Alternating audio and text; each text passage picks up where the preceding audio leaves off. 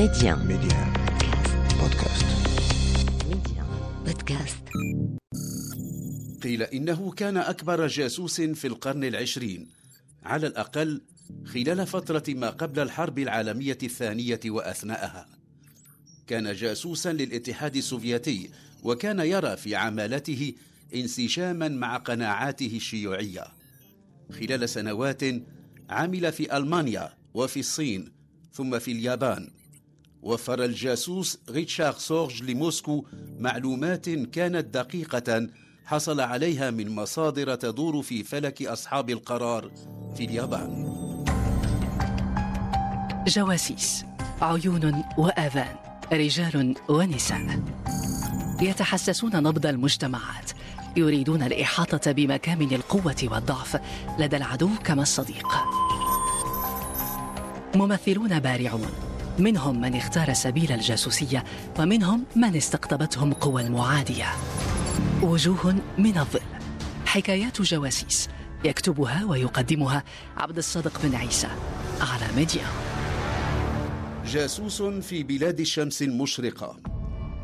على طابع بريدي للاتحاد السوفيتي يعود إلى العام 65 900 وألف صورة رجل يبدو من ملامحه أنه في العقد الثالث من عمره. في عينيه بعض من صرامة. نظرته نفاذة تشي بقوة شخصيته. على جانب الصورة كتب ريتشارد سورج. إلى الأسفل في الوسط تاريخان خمسة وتسعون ثمانمائة وألف أربعة وأربعون تسعمائة وألف. تاريخان هما نقطة بداية ونهاية حياة ريتشارد سورج. حياة لم تدم أكثر من تسعة وأربعين عاما ولكنها كانت حافلة بفعل الحوادث الكبرى التي غيرت الكثير من ملامح العالم القادم من القرن التاسع عشر.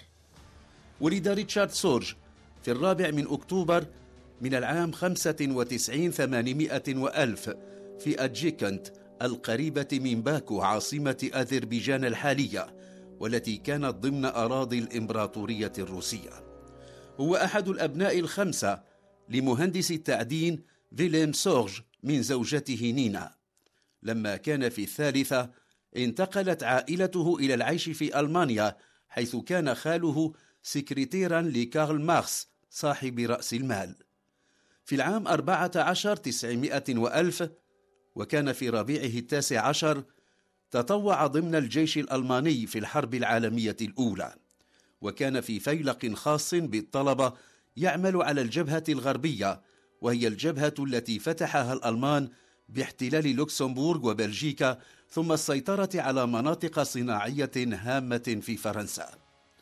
في ربيع العام 16 900 وألف في مارس أصيب بجروح خطيرة بسبب إصابته بقذيفة شخابنل الإنشطارية.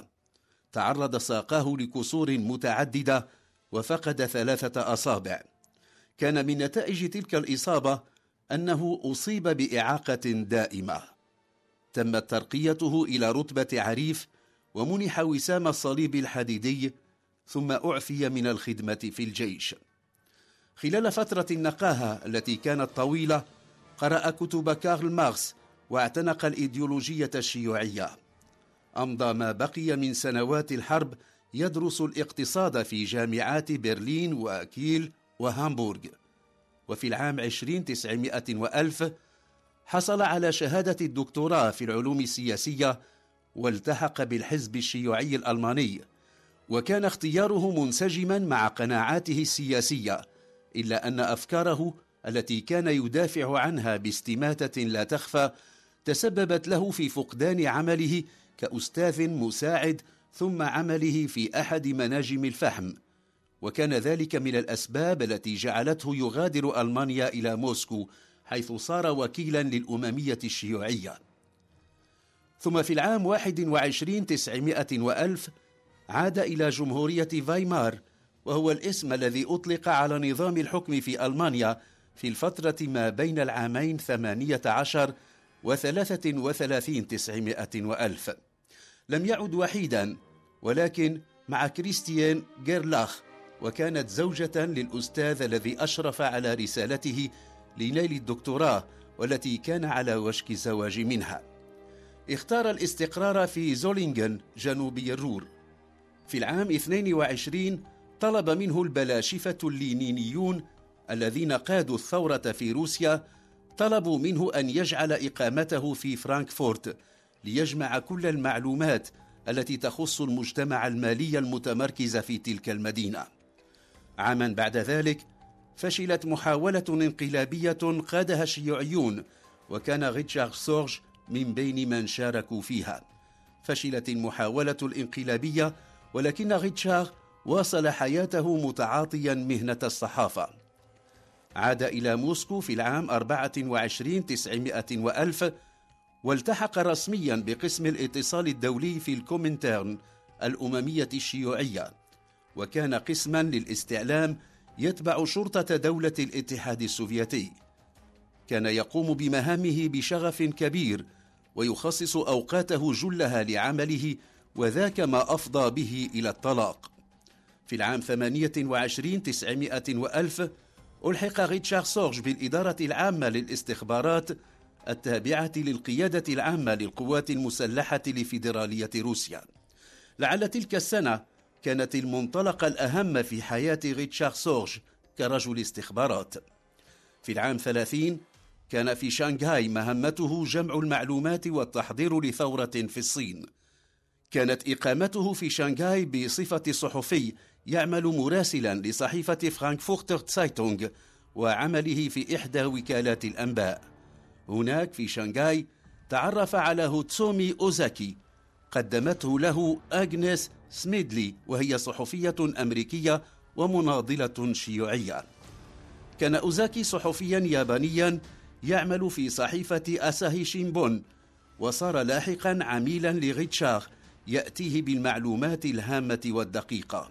وعن طريقه كان ريتشارد يحصل على أخبار الحرب التي كانت دائرة بين اليابان والصين وكان ينقل كل المعلومات التي يأتيه بها إلى المخابرات السوفيتية. كان ذلك في مستهل العام 32 وفي ديسمبر من تلك السنة استدعي إلى موسكو حيث قلد وساما وتزوج. لم يدم طويلا مقامه في موسكو إذ تم توجيهه إلى برلين ومنحته المخابرات السوفيتية اسم رامزاي الهدف استئناف علاقاته مع بلاد الريخ الثالث بما سيجعل سهلا زرعه في المجتمع الياباني كصحفي ألماني. كان العالم يعيش أجواء انتظام التحالفات الجديدة وفي الهواء روائح تنذر بحرب قادمة. في خريف العام 33 في السادس من سبتمبر وصل ريتشارد سورج إلى مدينة ياكوهاما اليابانية. في عام واحد حتى العام 34 تمكن ريتشارد من نسج شبكة من العملاء لجمع المعلومات وإرسالها إلى جهاز الاستخبارات السوفيتية. كان ينتقي عملاءه ومخبريه بعناية ويختار الذين لهم علاقات مع السياسيين الأكثر تأثيرا ليأتوه بالمعلومات المؤكدة. وعبر تلك الشبكة كانت المعلومات التي يتوصل بها تجعله محيطا بدقائق السياسة اليابانية وبشكل خاص سياستها الخارجية. اتصل بزميله وعميله الصحفي هوتسومي أوزاكي الذي كان معه في شانغاي مراسلا لصحيفة أساهي شيمبون. عن طريق أوزاكي تمكن ريتشارد من ربط علاقات مع المحيط المباشر للوزير الأول الياباني فوميمارو كونوي وجند عملاء كانوا يأتونه بصور للوثائق الأكثر سرية.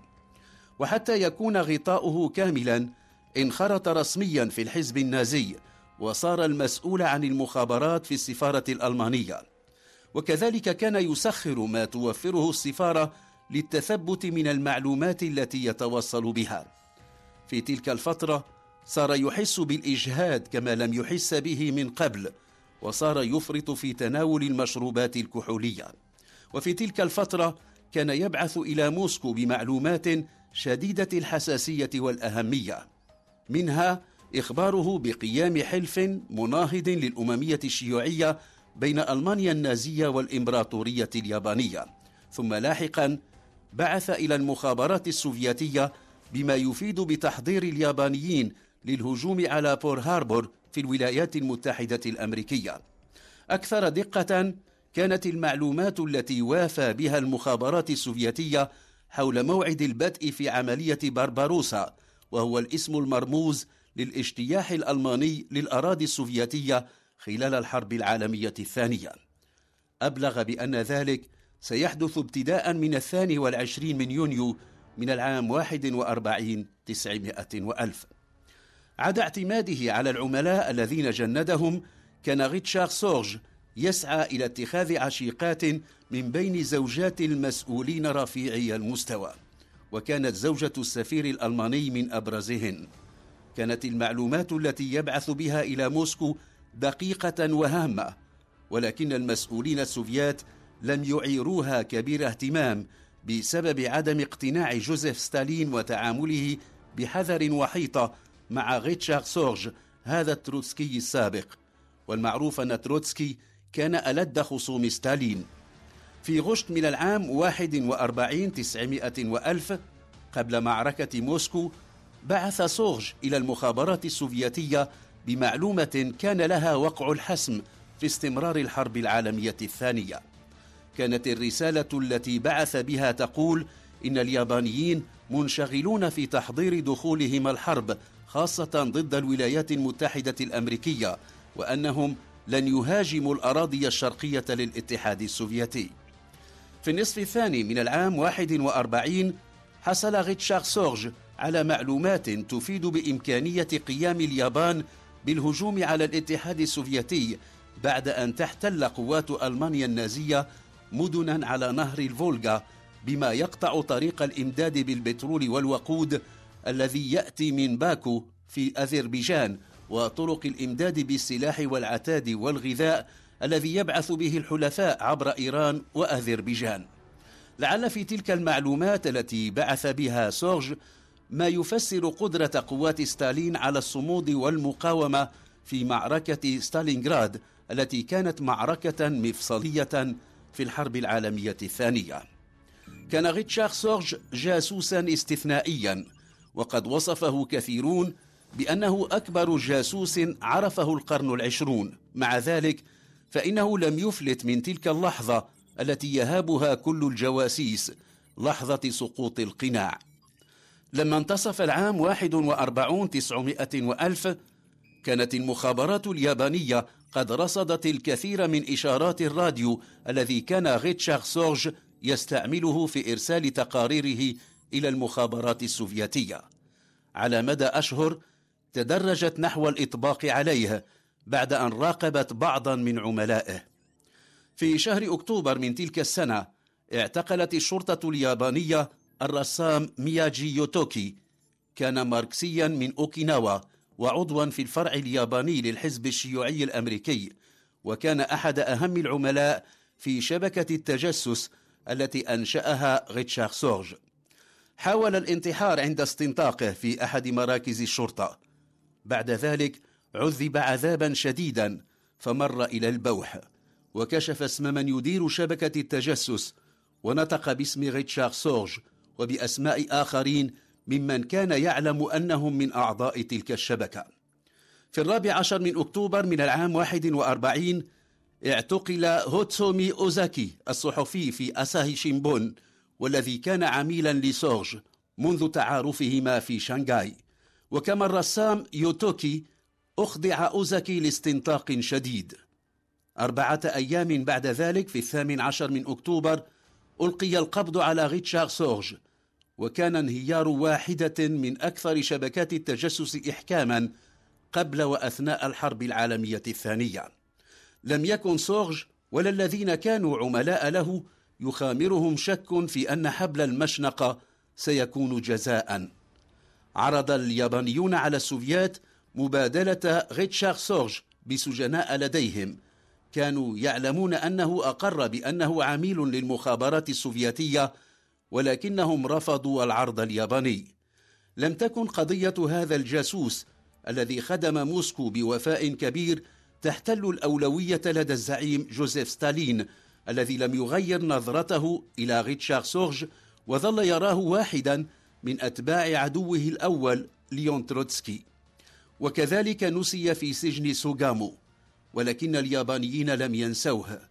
في السابع من نوفمبر من العام أربعة وأربعين تسعمائة وألف أخرجوه من زنزانته واقتادوه إلى حبل المشنقة وأعدموه في اليوم نفسه الذي أعدم فيه زميله وعميله هوتسومي أوزاكي. في موسكو لم يصدر أي عرفان بما قام به ريتشارد سورج حتى العام 64 تسعمائة وألف بعد أن تولى الرئاسة نيكيتا خروتشيف. فتح ملف سورج في ركب مراجعات لسياسات اختطها ستالين ومواقف كانت مواقفه الشخصية. لحظتها فقط وكان قد انقضى على رحيل ستالين أحد عشر عاما تم تكريم الجاسوس الذي جنب السوفيات خسارات كبيرة ومنح لقب بطل الاتحاد السوفيتي. وجوه من الظل. حكايات جواسيس. يكتبها ويقدمها عبد الصادق بن عيسى على ميديا.